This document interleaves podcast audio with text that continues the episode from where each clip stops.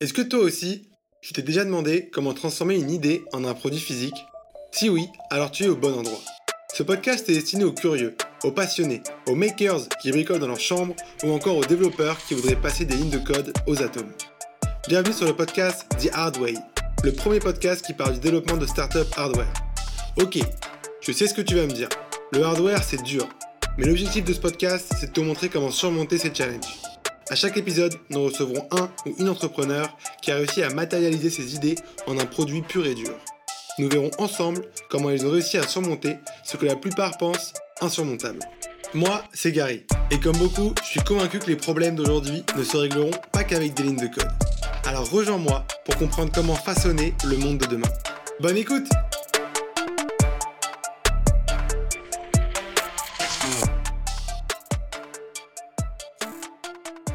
Bonjour Jérémy, je suis en admiration totale sur ce que tu fais. Après avoir passé plus de 10 ans chez Airbus, tu crées Aura Aero en 2018 avec deux autres cofondateurs. Votre ambition, elle est simple décarboner l'industrie aéronautique grâce au digital, mais aussi grâce à des avions électriques. Vous voulez faire ce que Tesla a réussi à faire, on prend une vieille industrie et la révolutionner grâce au numérique. Vous avez commencé par des petits avions biplaces et vous avez prévu un avion de 19 places 100% électrique pour du transport régional en 2027 c'est juste dingue. Parce que l'avion, dans l'inconscient collectif, c'est connu pour être une des choses les plus compliquées à construire, de quoi se donner des mal de crâne à vie. Et aujourd'hui, on va surtout aborder euh, les débuts Aura Aero, comment appréhender un sujet aussi complexe, parce que je pense que des révolutions comme celle-ci, le monde va en avoir besoin. Donc, ton retour d'expérience est une mine d'or. Merci, merci, très heureux de participer. et, effectivement, on a créé Aura en, en, 2018 avec Fabien et Wilfried, avec la volonté en fait de devenir un industriel, donc un nouvel industriel, mais un industriel, et finalement de participer à, ces, à cette thématique de décarbonation des transports, et en l'occurrence pour nous, décarbonation du transport aérien. On va en revenir après, mais là, si on commence un peu soft, c'est intéressant de demander, t'étais quel type d'étudiant quand tu étais jeune? Alors, il se trouve que moi, j'étais un, étudiant euh, passionné d'aéronautique, ça c'est clair, j'ai commencé à voler euh, relativement tôt. Et, pour être tout à fait transparent, au début, je voulais être pilote, mais j'étais pas très bon en anglais. Et donc, euh, le temps de devenir bon en anglais, j'ai fait des, des une étude, des formations d'ingénieur à la fac et puis, et puis, et puis en école d'ingénieur pour finir. Et, finalement, ben, je me suis rendu compte que ça me plaisait beaucoup plus d'être ingénieur que pilote. Et donc, je suis toujours pilote le week-end, un pilote privé pilote pour le loisir. Et, euh, et du coup, euh, bah, finalement, j'ai travaillé dans le secteur aéronautique. D'accord. Et, et, donc, tu as travaillé plus de 10 ans chez Airbus. À quel moment tu t'es dit, je me lance dans cette aventure et comment ça s'est fait? En fait, euh, j'ai commencé en sortant d'études par créer une association qui s'appelle Replicaire, qu'on a créée en, 2000, en 2012 à Troyes. là aussi, on était trois. Et le but était de travailler sur, sur la fabrication et la mise en vol d'avions anciens français. Euh, il y avait un but derrière de, euh, de, mettre un peu les mains dans le cambouis et puis de, de faire voler des avions. Euh, parce qu'en fait, en faisant une, université aéro, une école d'ingénieur aéronautique, on, est supposé être capable de, de faire des avions. Et tant qu'on l'a pas fait, c'est un peu difficile d'arriver à se convaincre. Et donc on l'a fait, on a fait voler, on a fait voler des avions. Et puis c'est à la fois terrifiant et passionnant. Et puis on s'est dit que finalement, et je me suis dit entre autres que effectivement ce côté bâtisseur était très agréable. Euh, parce que finalement, on a créé une association de rien. Maintenant, on a des, un peu plus de dix ans plus tard, on a des, on a des locaux, on a, des, on a plusieurs avions, on a, on a créé quelque chose. Et, euh, et finalement, d'une façon ou d'une autre, les enjeux de euh, révolution numérique, plus révolution industrielle, avec les enjeux de décarbonation, appliqués à l'aérien, plus ma passion pour les avions pas spécialement très gros, en tout cas plus petits que les avions Airbus. Mmh euh, plus euh, effectivement euh, tout ce que j'ai pu apprendre à la fois chez Airbus Hélicoptère en étant sous-traitant pendant deux ans et demi, et puis mon embauche en 2012 chez Airbus où j'y suis resté jusqu'à fin 2019. Mmh ben en fait, si on mélange un peu tout ça, ça, ça, fait un petit peu tilt en se disant bah, peut-être qu'on a quelque chose à faire. Et en étant à la fois très main dans le cambouis avec une volonté vraiment de faire les choses et tout l'apprentissage qu'on a pu avoir chez Airbus et tout ce qu'on a pu voir, finalement, de se dire qu'être euh, un peu en avance de phase avec des avions plus petits sur les enjeux de décarbonation, parce qu'on peut le faire d'abord euh, sur des avions de taille euh, raisonnable, mais en étant toujours industriel, il y avait un truc qui, qui, probablement n'était pas faisable par énormément de monde. En tout cas, la, la volonté de faire ça n'était pas forcément quelque chose qui est partagé par une immense majorité de gens, pour l'instant en tout cas. Et donc, bah, donc on s'y jetait. Ok, juste pour revenir sur un truc, en sortant d'école, vous avez créé une association donc à trois avec les mêmes deux autres cofondateurs de Aura Aero. Alors, c'était pas les mêmes. C'était c'était un, un, ami qui lui a géré plutôt la partie communication et, et, ma copine de l'époque qui, qui, depuis est ma femme. Ah, mais il se trouve que Fabien et Wilfried, effectivement, je les ai connus via l'association. Donc, on avait déjà fait des programmes avions ensemble au sein de l'association. Et du coup, quand on a créé Aura, finalement, on se connaissait déjà, même si on avait, euh, on avait avec Wilfried, en tout cas, on n'avait pas travaillé ensemble. Avec Fabien, on était tous les deux chez Airbus. Donc, euh, ouais, il y, a un lien en tout cas. Il y a un lien évident. Ok, et donc en sortie d'école, vous avez, vous avez fabriqué des avions euh, biplaces? Ouais, en fait, moi j'étais diplômé en, en, fin 2009 et on a créé l'association fin 2011. Le temps un peu d'incuber tout ça, mais on l'a créé vraiment fin, de, fin 2011. On a construit un avion, on a commencé à le construire fin 2012, qui a volé le 10 août de, 2013. Euh, euh, et en fait, c'est l'avion de Roland Garros avec lequel on a refait la traversée de la Méditerranée 100 euh, ans après Garros sur une réplique de l'avion qu'il avait en 1913. Pourquoi c'était important? Parce que c'est un avion à taille humaine avec des coûts relativement mesurés. Mmh et surtout, surtout le, ce, qui a été fait, se traverser la Méditerranée, c'était la première fois qu'on arrivait à relier deux continents avec un avion. Et, en fait, la portée symbolique était assez forte de ça. C'était une des premières, après la traversée de la Manche, dans laquelle on arrivait à démontrer que l'avion servait finalement à autre chose qu'à faire marrer des gens qui avaient beaucoup d'argent. et, du coup, c'est quelque chose qui nous a beaucoup marqué parce que l'avion sert à relier les hommes. ça paraît un peu pompeux de dire ça, mais c'est une réalité. Et donc finalement, le fait d'avoir revécu le même vol sans le côté pionnier que Garros avait à l'époque, mais en tout cas en se remettant un petit peu dans ses, dans ses godasses, ouais, ça, ça, a probablement réveillé quelque chose. Et puis sur un avion qu'on avait fabriqué et qu'on a fabriqué en neuf mois. C'est incroyable.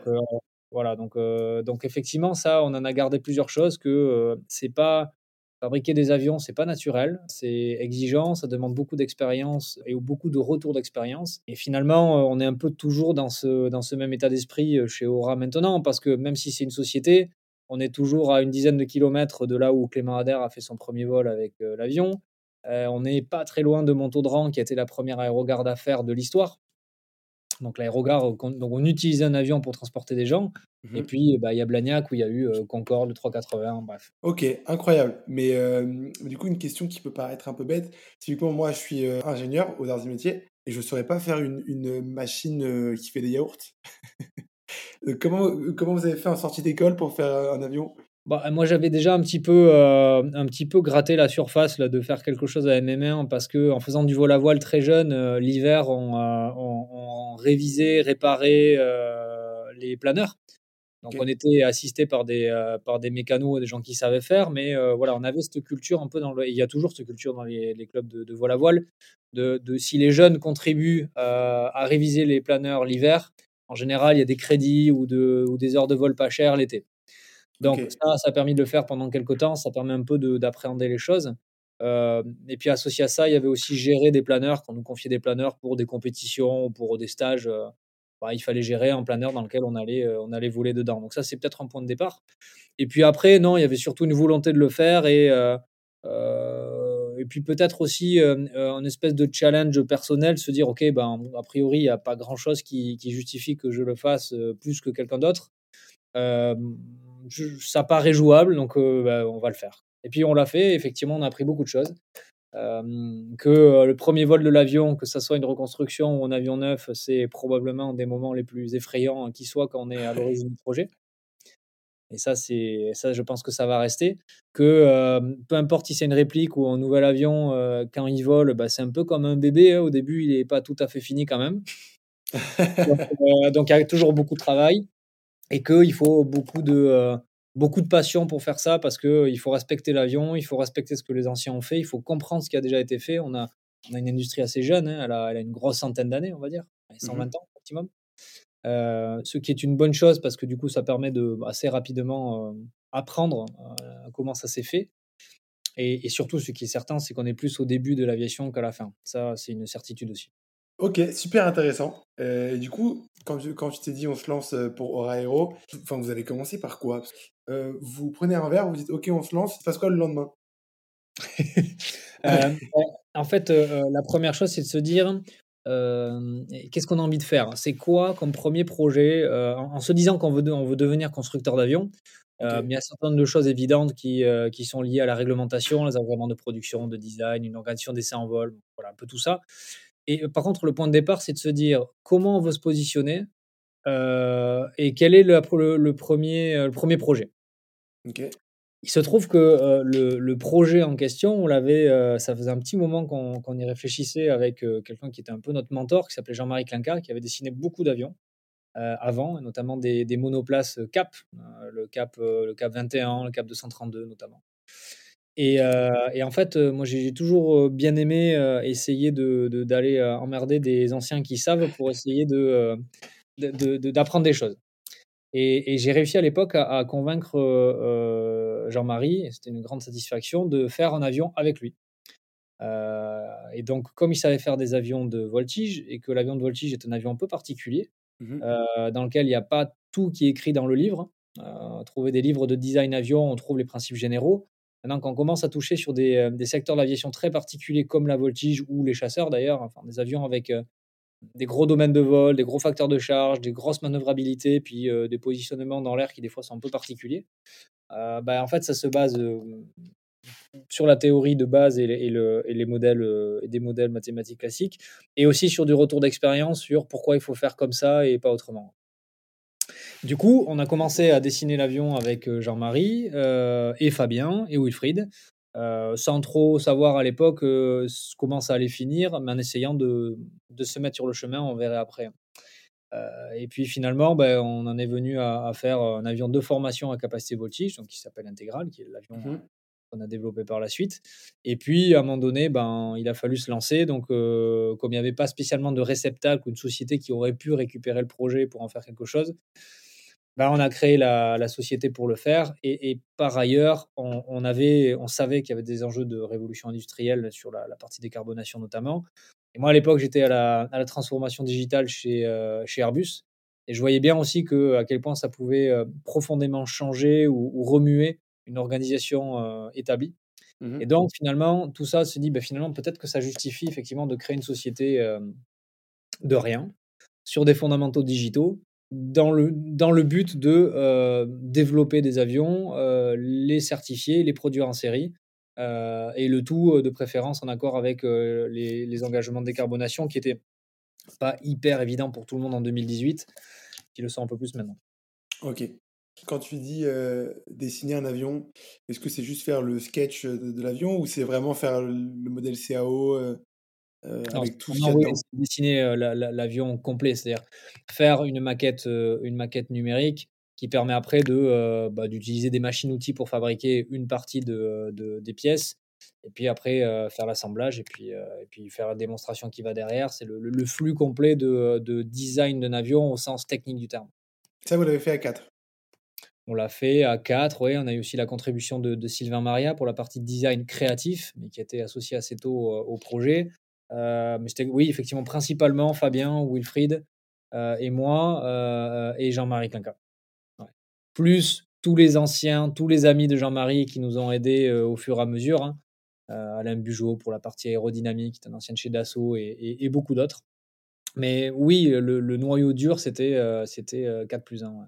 C'est quand même génial. Ok. Et après, une fois que vous avez le, la maquette numérique, qui j'imagine est très très dur à faire, comment est-ce Euh, c'est un podcast, donc on voit pas, mais Jérémy vient de hausser les épaules. Comment vous avez fait pour... Euh, est-ce que vous avez levé des fonds? Comment vous avez réussi à convaincre des investisseurs? Euh, Comment vous avez prouvé la faisabilité technique? Vous avez dit, OK, donc on a un modèle numérique. Comment vous avez réussi à prouver que l'avion volait vraiment? Comment ça s'est passé?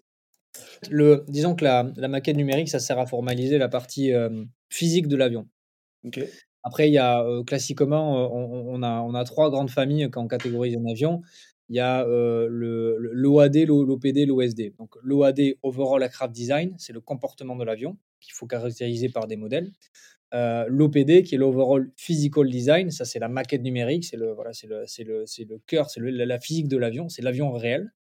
et puis après, on a l'OSD, qui est l'Overall System Design. Et là, c'est un peu le, toute la partie de fonctionnement euh, de euh, comment on, connecte un fil, euh, comment avec un fil on connecte un système à l'autre. Voilà, donc en gros, quand on doit caractériser un avion en théorie, avant de le fabriquer en vrai, on doit couvrir ces trois pans, de, ces trois pans de, du design qui nous permet d'avancer correctement. Donc, en gros, une fois qu'on a bien dimensionné l'avion en termes de structure, qu'on a bien dimensionné l'avion en termes de comportement général aérodynamique théorique, et qu'on a les systèmes connectés entre eux, ben, on peut commencer à fabriquer les différents éléments et acheter ce qui doit être acheté. Ok, et du coup, en ce qui concerne la fabrication, j'imagine que vous avez levé des fonds. Comment est-ce que vous avez réussi à convaincre des investisseurs? Et est-ce que dès le début, vous aviez aussi en tête de faire des avions électriques ou pas? Alors, sur le sujet financement, oui. au début, il faut arriver à convaincre avec un joli PowerPoint et puis une bouche en cœur et, et, et, et, un pitch qui soit le plus convaincant possible. Bon, il se trouve que nous, comme on avait déjà fait des avions euh, euh, avec l'association et qu'on travaillait dans le secteur aéronautique, on a euh, plus ou moins réussi à convaincre suffisamment de monde de nous accompagner à cette aventure. Et j'insiste sur le terme aventure. Les gens qui mettent de l'argent au début le font parce qu'ils sont emballés, intéressés ou envie de contribuer à, une aventure et, pas, et pas parce qu'ils ont un retour sur investissement garanti de 14% par an tous les ans pendant 10 ans. Donc, euh, donc il y a une phase qui est très difficile au début, mais qui est absolument euh, indispensable. C'est arriver à convaincre euh, bah, les gens qu'on peut convaincre de mettre un peu d'argent dans le projet. C'est une phase qui est extrêmement difficile parce que au début, il y a quand même beaucoup de scepticisme. On dit salut, on va faire un constructeur d'avion. mais, mais dans le même temps, les montants au début sont pas énormes, surtout pour faire un avion, un avion léger. Donc, donc disons que c'est une phase, euh, une phase euh, euh, d'initiation à, la levée de fonds qui est absolument nécessaire. Donc bah, c'est family and friends, hein, c'est les gens qu'on a dans l'entourage, c'est l'entourage de l'entourage, c'est voilà, on fait, on, ratisse là où on peut ratisser, c'est des business angels qui peuvent aider pas mal, qui peuvent apporter aussi leur expérience. c'est un peu tout ça. Et pour répondre à la question de est-ce que le sujet électrique était sur la table, oui, il était dès le début, dès les premières slides qu'on a fait pour les premières présentations investisseurs. On avait un plan stratégique qui est toujours celui d'Aura maintenant, qui est de faire des avions plus propres et plus gros. Donc, on a commencé avec Intégral et, cette année, on va faire voler la version électrique d'Intégral. Et plus gros, ben, on a aussi le projet d'avion régional qui a été lancé assez rapidement, qui était annoncé en 2021 euh, mais qui, participait finalement à cette approche un peu étape par étape euh, dans lequel on, euh, dans lequel on, destinait la société à être une ETI et pas une PME, mmh parce qu'on se sentait plus à l'aise à l'idée de, de, de, faire une ETI qu'une PME, pour tout un tas de raisons différentes, et dans lequel on avait besoin d'avoir à la fois des avions légers qui étaient un peu le court terme pour démontrer qu'on était capable de faire, mmh et en même temps un projet un petit peu plus gros et plus structurant qui allait nous amener sur, bah, sur les thématiques de la création d'une ETI ok. Et, globalement, vous, en gros, vous, la, la vraie innovation, c'est que les avions sont plus légers. Alors, la, vraie innovation, euh, c'est que déjà, euh, refaire un industriel moderne qui s'attaque aux avions légers, en soi, c'est quelque chose qui n'est pas si courant que ça sur Terre. Parce qu'il y a eu euh, des affections à un moment donné pour les avions plus petits, parce qu'on estimait qu'il y avait plus de chiffre d'affaires et plus de valeur à aller chercher sur des gros avions. Mmh il se trouve que sur les enjeux de décarbonation, il y a aussi besoin des petits avions dans lesquels on peut faire un peu plus facilement et plus rapidement des sauts technologiques majeurs. Mmh Certains peuvent être applicables sur des avions plus gros, d'autres pas. Mais dans tous les cas, c'est un peu plus à, taille humaine. Et donc, bah, le, sujet, c'est comment on fait ces steps-là et comment on se structure pour être à la fois moderne, en termes d'organisation, euh, une bonne utilisation des outils numériques, euh, une organisation qui est euh, un peu miroir de, de, ces outils, ces capacités modernes, appliquées au développement d'avions, puisque, bah, comme, on, comme, on, le sait maintenant, hein, on, doit, on a grosso modo tout le, tout le mode de transport, tout le transport à décarboner, mmh aérien inclus, et que ça, ça va être d'une violence absolument inouïe. Ça nécessite une capacité à développer des avions qui est considérable, et on doit le faire en plus dans un timing qui est extrêmement restreint. Donc finalement, c'était de se dire d'un côté, créons, les, fondamentaux d'un constructeur d'avions moderne qui va s'attaquer sur des avions qui ne sont pas des avions de la gamme Airbus Boeing, clairement, mais qui pourra quand même monter en, taille d'avion au fur et à mesure. et, pour faire cette phase de, de, croissance à la fois dans les produits et aussi dans la société, bah, partons de fondamentaux qui soient les bons et utilisons les premiers avions, y compris le biplace thermique, pour structurer un peu tout ça et pour pas faire que du PowerPoint, mais avoir des vrais avions qui volent. Puisque le premier avion Dora a volé en, juin 2020, donc deux ans après la création de la société. Ok. J'imagine que pour créer cet avion, il vous a fallu un petit espace de production. Oui, alors au début, c'est quand même, c'est vraiment un peu le mode garage, hein, mais, mais, mais, effectivement, on, était, on, a, on a pu louer des locaux sur la base de Francazal, dans lequel on est maintenant. On n'est plus dans les mêmes locaux qu'avant, hein, mais maintenant dans nos propres locaux. Mais effectivement, une société qui s'appelle Airplane Painter, à mmh. l'époque, nous a sous-loué des bureaux et un atelier. Et le tout dans un hangar. Ce qui nous a permis de nous lancer. Et puis après, on a pu avoir un autre hangar sur la base. Et puis, on a, on a grandi à partir de là. Ok, une fois que vous avez construit votre premier avion, que le, vol se fait, c'est quoi les next steps? Le jour où le premier avion vole, vous étiez combien dans la boîte? Le jour où le premier avion vole, on devait être probablement une, une vingtaine. Ah oui, quand même, une vingtaine. Au moins, peut-être une, une, quinzaine. Ouais. D'accord. Et, euh, et, donc, le jour où le premier avion vole, il se passe quoi? C'est là, où, là où vous commencez à signer des promesses de vente, etc. On avait déjà commencé un peu avant à, avoir des déclarations d'intérêt euh, de la part de clubs de voltige ou de. Donc c'était un peu, euh, c'était un peu confidentiel au début, hein, mais, mais on en avait déjà un petit peu. Oui, une fois qu'on montre que l'avion vole, c'est-à-dire qu'on avance dans le, dans le, euh, on avance sur le chemin de, de, développement de l'avion. C'est une étape majeure, mais, ce n'est qu'une étape sur le, sur le chemin qui est assez long et qui doit amener finalement à certifier l'organisation et l'avion qui nous permet de livrer à des clients et de fabriquer en série. Donc c'était un jalon important. Euh, mais à cette époque-là, on n'avait pas d'usine. Donc on avait un prototype. Mmh on n'avait pas d'usine. Donc, mais ceci dit, la campagne essai en vol fait partie de, ces grandes étapes qui sont, voilà, qui sont des étapes qu'il faut passer, où il faut faire très attention parce que bah, parce qu'il y a forcément du risque. L'avion, l'avion vole, c'est un nouvel avion, c'est une nouvelle société.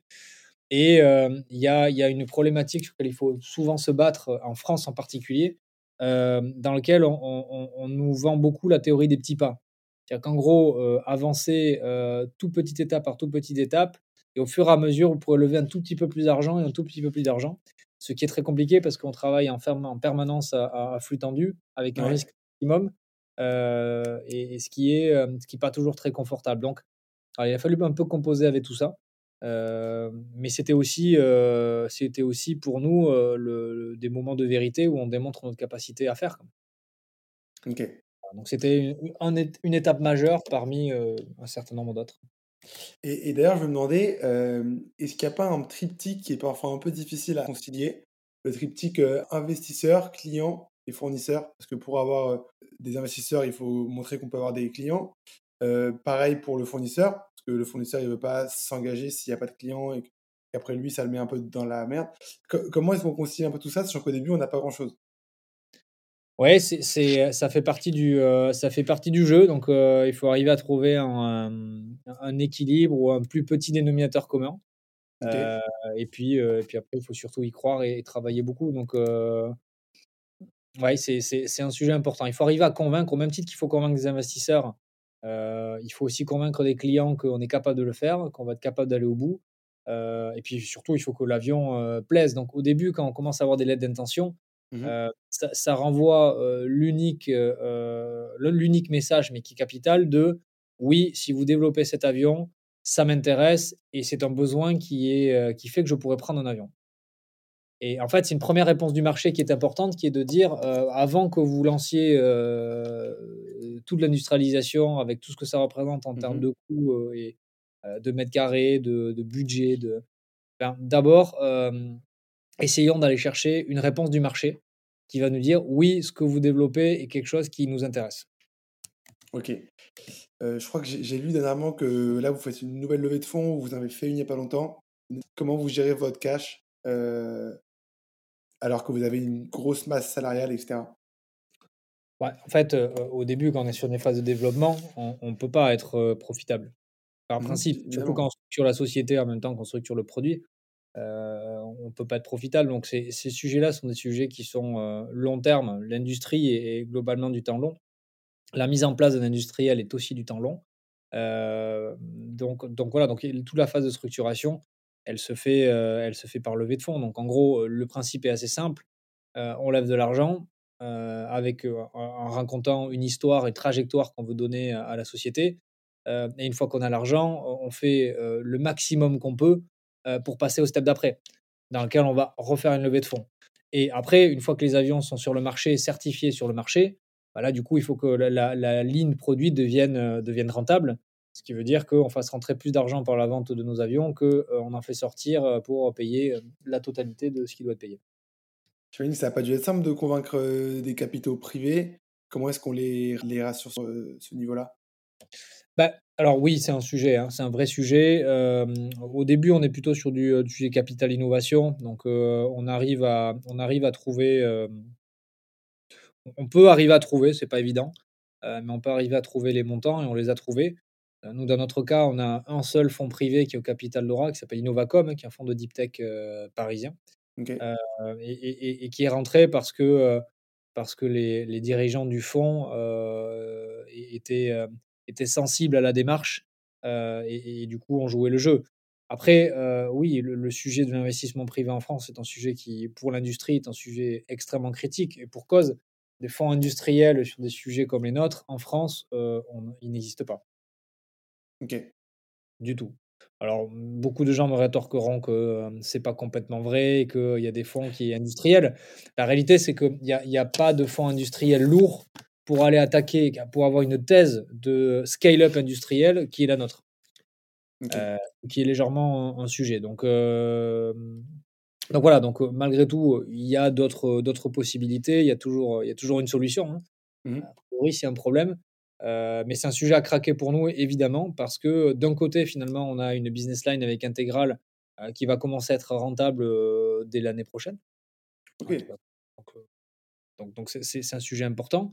En même temps, on a quand même des investissements assez significatifs sur la partie électrique, qui est quand même un positionnement majeur au niveau mondial. Donc, il faut le faire et, et on le fait. et puis, surtout, on a le développement du 19 LAS et donc le, le biplace ne peut pas payer, en aucun cas ne peut payer euh, le développement du 19, c'est très clair. Donc l'idée c'est que le biplace pour nous nous sert à démontrer le sérieux de la démarche et notre capacité à faire, euh, et, finalement positionne des jalons beaucoup plus proches que les jalons du 19 places, qui nous permet bah, du coup d'avoir une cohérence d'ensemble. Et puis aussi euh, le, le biplace nous aide dans beaucoup de cas, soit comme proof of concept, soit comme minimum viable product, euh, euh, sur les différents sujets. Un exemple, sur l'aspect production, c'est un, minimum viable product, c'est un environnement de certification complet sur le biplace, euh, qui est quand même une base très solide pour le 19 places. Pour d'autres sujets, il y a un passage réel à l'échelle à faire, et donc c'est plutôt un proof of concept sur le biplace vis-à-vis du 19 places. Voilà, donc, donc du coup, il y a, y a, une notion de, de, matrice de transfert finalement entre, euh, entre les différents produits où euh, l'un, le petit, permet de dérisquer le gros, euh, mais le gros permet de faire le petit électrique, parce que sinon on ne pourrait pas amortir les coûts de développement électrique sur le, sur le biplace seulement. Donc voilà, donc c'est n'est pas toujours hyper évident à comprendre pourquoi on fait à la fois un avion léger et un avion plus gros, mais eh, c'est principalement dû à ça, c'est pour dérisquer. Et en même temps, en même temps, parce que c'est des gammes d'avions dans lesquelles on croit. Pourquoi? Parce que finalement, les avions légers pour nous sont calqués sur le besoin de formation de pilotes commerciaux, mmh qui est un besoin extrêmement stable pour les années à venir et dans lequel il va falloir faire la transition de décarbonation et on peut le faire. Euh, et puis l'autre, c'est euh, de l'aviation régionale avec euh, ce qu'on appelle un commuteur, le 19 places, qui finalement permet de désenclaver les territoires, de, de connecter des endroits très très éloignés. Et, là aussi, ça, touche à des besoins assez primaires de, des humains. Qui fait que du coup, nous, ça, ça nous va bien. On a, on a, on a le sentiment qu'on travaille sur des pans de l'aviation qui sont des pans d'aviation qui sont absolument nécessaires. Ok, on sent que l'argumentaire est travaillé, donc moi je suis convaincu. Ma question aussi c'était si vous n'avez pas énormément levé auprès de capitaux privés, comment vous avez, enfin, vous avez levé auprès, auprès de qui? Comment? Et euh, si possible, je ne sais pas si c'est confidentiel, et combien? Alors, on a, ouais, pour l'instant, on n'a pas encore publié, euh, on n'a pas encore publié les sommes qu'on a levées jusqu'à présent pour, pour différentes raisons, mais, c'est plusieurs dizaines de millions d'euros. Euh, et oui, et auprès de qui on a levé euh, On a la BPI qui est, qui est au capital. On a également la région Occitanie via un, fonds, un fonds dédié qui s'appelle l'ARIS. On a Innovacom et on a une, un, nombre très important maintenant de, d'actionnaires qui sont rentrés parce qu'ils avaient envie de contribuer. Et, finalement, ça a représenté une somme d'argent assez considérable, finalement. entre des gens qui, qui ont mis l'argent en direct, d'autres qui l'ont mis via deux levées sur WeSeed. Dans lequel deux levées sur WeSeed Ouais, WeSeed, c'est une plateforme, une plateforme d'investissement en ligne. Ok. En fait, on, publie un projet en travaillant avec les, les gens de chez WeSeed. on publie un projet en ligne et en, donnant les montants qu'on souhaite lever, et puis les, des, investisseurs se positionnent. et ça, ça représentait plusieurs, ça représentait, je crois, 1400, si je ne dis pas de bêtises, 1200, 1400 investisseurs. Ok. En montant de quasiment 1,7 million. Ah ouais, d'accord. Et donc, donc finalement, la réponse est, ben, comme il n'y a pas de chemin tracé en France sur nos sujets, eh ben, on l'a fait un peu à la hussarde. Euh, avec euh, les fonds qui étaient motivés, euh, des gens qui étaient un peu plus intéressés parce que, parce que des locaux et parce qu'ils croyaient en projet qu'ils ont voulu, ils ont voulu participer, c'est la région, Innovacom, et puis, et puis tous les autres. Donc ça, ça nous a permis finalement de lever beaucoup d'argent, d'aller avec l'obsession pour nous d'en faire le plus de choses possible, de lever une somme d'argent significative et de transformer tout ça en quelque chose de, euh, concret, de tangible euh, et, de pérenne dans le temps. Donc euh, voilà, donc là on est, on est sur un bouclage d'une levée de fonds qui est beaucoup plus grosse, qui fait à peu près un peu plus de 50 millions d'euros.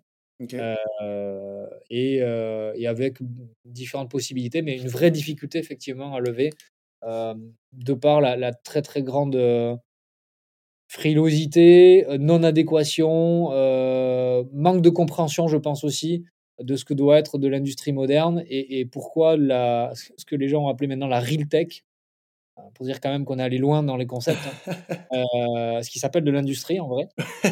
Euh, ben, pourquoi c'est absolument nécessaire quand on parle de, révolution industrielle, de décarbonation Voilà, le, sujet est à peu près évident.